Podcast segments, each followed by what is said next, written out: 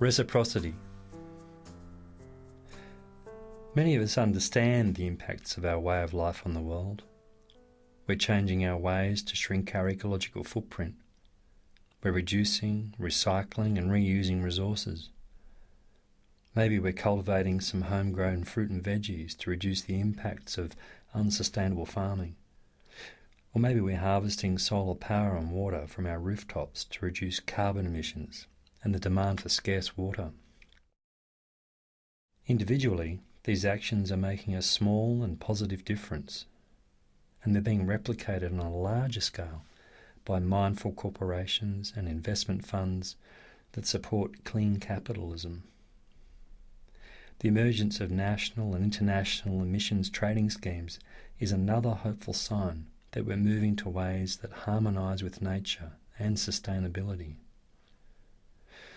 But our collective lives have already damaged Earth's ecosphere and biosphere in ways that can't be undone in our lifetime.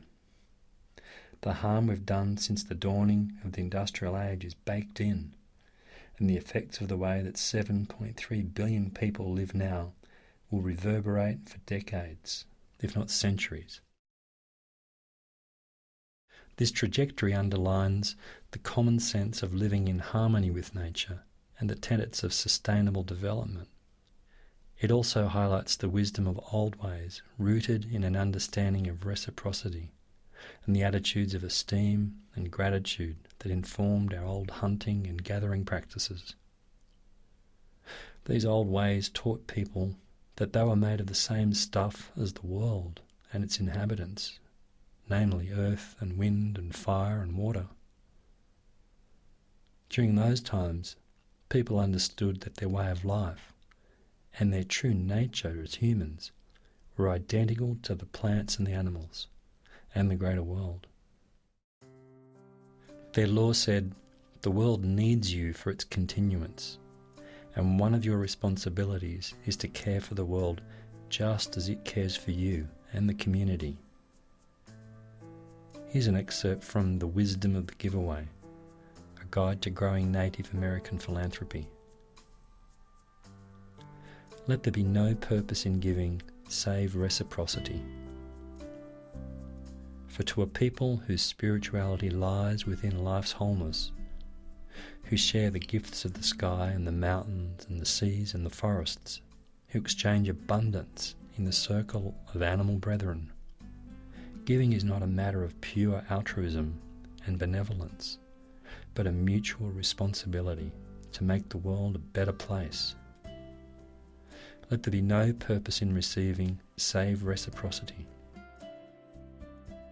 For a society whose belief in humanity lies within the interdependence of people, who hold to the deeply universal good of community values, and where children are the generation of our people, giving is seen in the entirety of receiving.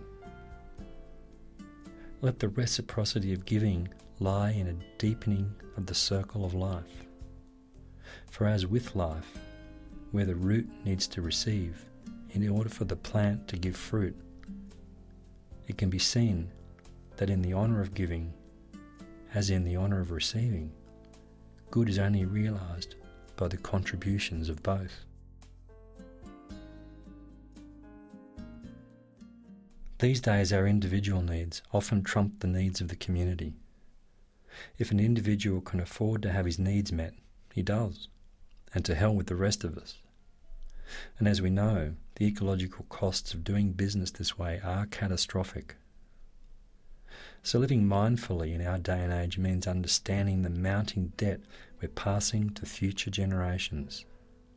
For those of us who know this, it means living the lunacy of taking more than we can ever repay. This should also embolden us to craft a wisdom from being moved or broken hearted by what we're doing, by which I mean becoming more responsible for our actions instead of succumbing to the seduction of being otherwise. Stephen Jenkinson has written that small scale cultures tend to be more willing to consider what human comfort costs the world.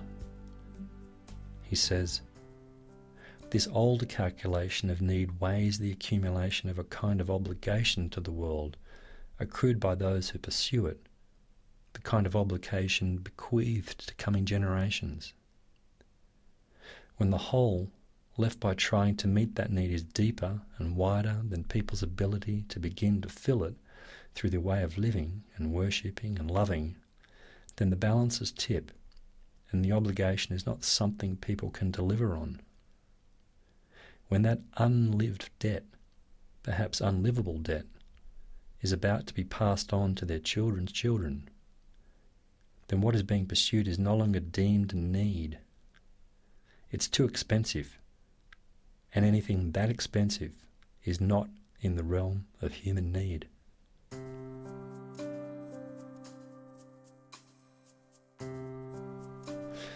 In truth, our needs are small compared to what the world needs from us.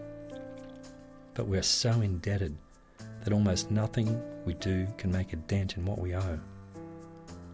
But this doesn't mean all is lost.